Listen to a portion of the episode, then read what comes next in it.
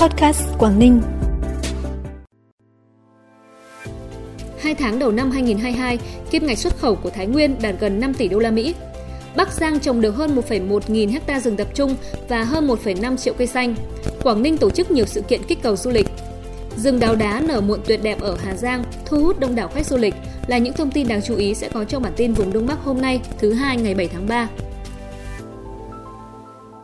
Thưa quý vị và các bạn, mặc dù 2 tháng đầu năm 2022, dịch Covid trên địa bàn tỉnh Thái Nguyên diễn biến phức tạp, hàng chục nghìn công nhân bị nhiễm Covid-19, F1 phải cách ly điều trị nên không thể tham gia sản xuất. Trùng với dịp nghỉ Tết Nguyên đán, thời tiết khắc nghiệt, nhưng kim ngạch xuất khẩu của tỉnh Thái Nguyên vẫn đạt gần 5 tỷ đô la Mỹ, tăng 1,5% so với cùng kỳ. Nhiều loại hàng hóa có giá trị xuất khẩu tăng đột biến so với cùng kỳ, như kim loại màu và tinh quặng kim loại màu đạt 43,8 triệu đô la Mỹ, tăng gần gấp 2 lần. Sản phẩm từ sắt thép đạt 5,2 triệu đô la Mỹ, tăng 30%, may mặc đạt 73,2 triệu đô la Mỹ, tăng 23,6%.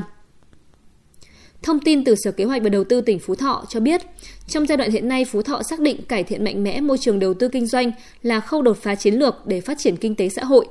Cùng với việc tiếp tục thu hút đầu tư theo hình thức đối tác công tư PPP, thu hút các dự án ODA đối với các dự án công trình kết cấu hạ tầng kinh tế xã hội trọng điểm, Phú Thọ tiếp tục xây dựng chính sách thu hút, hợp tác đầu tư có chọn lọc, lấy chất lượng, hiệu quả, công nghệ và môi trường là tiêu chí đánh giá chủ yếu. Tỉnh sẽ ưu tiên các dự án công nghệ tiên tiến, công nghệ mới, công nghệ cao, công nghệ sạch, quản trị hiện đại, có giá trị gia tăng cao, hiệu quả sử dụng đất cao.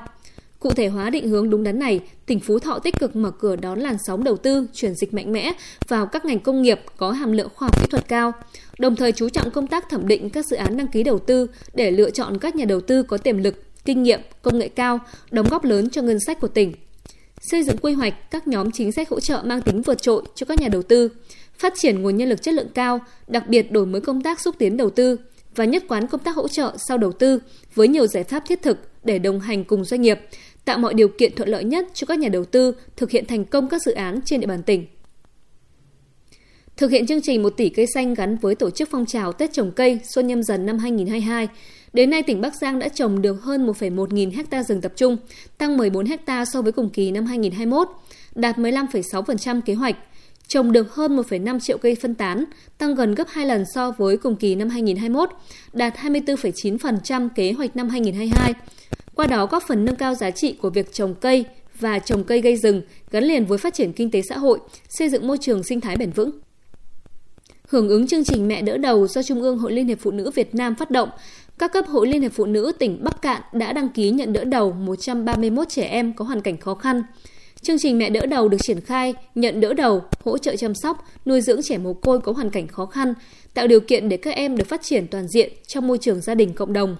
Thể hiện bằng hình thức trực tiếp chăm sóc, nuôi dưỡng trẻ em mồ côi tại gia đình, cộng đồng, trung tâm, bệnh viện hoặc gián tiếp thông qua gia đình, người nuôi dưỡng, tài trợ.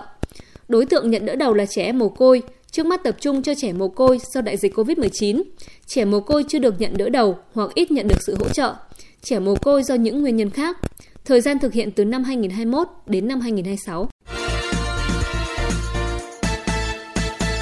Bản tin tiếp tục với những thông tin đáng chú ý khác. Trước việc liên danh công ty cổ phần tập đoàn T&T và tập đoàn EREX Nhật Bản xin chủ trương khảo sát, đầu tư lập báo cáo đề xuất dự án nhà máy điện sinh khối Lạng Sơn vào quy hoạch điện 8, Văn phòng Ủy ban Nhân dân tỉnh Lạng Sơn đã có văn bản gửi Sở Công Thương xem xét đề nghị này.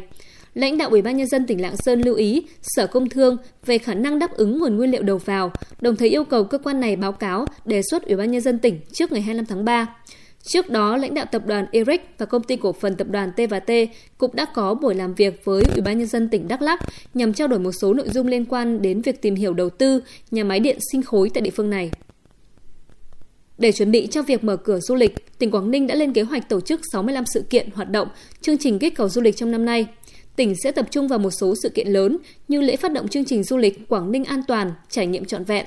Ngày hội văn hóa du lịch Quảng Ninh 2022 tại Hà Nội, Carnival Hạ Long, Festival áo dài, đăng cai tổ chức Đại hội thể dục thể thao toàn quốc lần thứ 9. Nhằm đẩy mạnh quảng bá giới thiệu các di sản văn hóa, danh lam thắng cảnh, các khu điểm du lịch trên địa bàn tỉnh Tuyên Quang gắn với các hoạt động lễ hội để phát triển du lịch và thu hút khách đến với khu du lịch. Từ ngày 9 đến ngày 11 tháng 3, Ban Quản lý các khu du lịch tỉnh Tuyên Quang sẽ tổ chức chương trình đoàn Fan Trip và Press Trip khảo sát xây dựng tour tuyến, quảng bá hình ảnh du lịch tại khu du lịch sinh thái Na Hang Lâm Bình.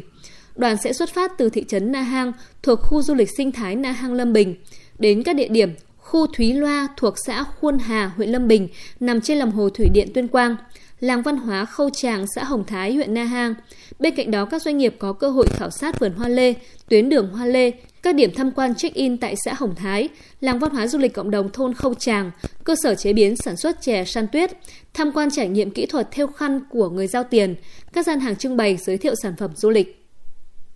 Mặc dù đã sang tháng 3, nhưng thời tiết ở Hà Giang vẫn se lạnh, độ ẩm cao. Tiết trời này tạo điều kiện thuận lợi cho rừng đào đá nở rộ. Những ngày gần đây, rừng đào đá cổ tại xã Cao Mã Pờ, huyện Quảng Bạ, tỉnh Hà Giang đắm chìm trong màu hồng thơ mộng từ những cánh đào phai. Trong thời tiết se lạnh, buổi sáng có sương mù, những cánh đào tô điểm nổi trội trong không gian mờ ảo càng khiến khung cảnh thêm mê đắm. Anh Hoàng Việt, hướng dẫn viên một công ty du lịch ở Hà Giang cho biết, nhiều đoàn khách đã đặt lịch để lên ngắm hoa đào nở muộn.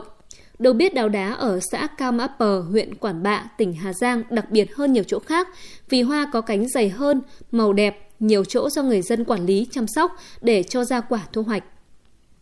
Phần cuối bản tin mời quý vị và các bạn cùng cập nhật thông tin thời tiết.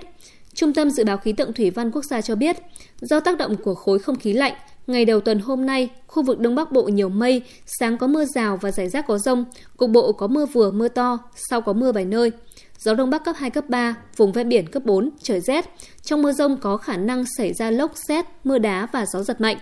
Nhiệt độ thấp nhất từ 17 đến 20 độ, vùng núi có nơi dưới 17 độ. Nhiệt độ cao nhất từ 20 đến 23 độ, có nơi trên 23 độ. Cảm ơn quý vị và các bạn đã dành thời gian quan tâm. Xin kính chào tạm biệt và hẹn gặp lại trong những bản tin sau.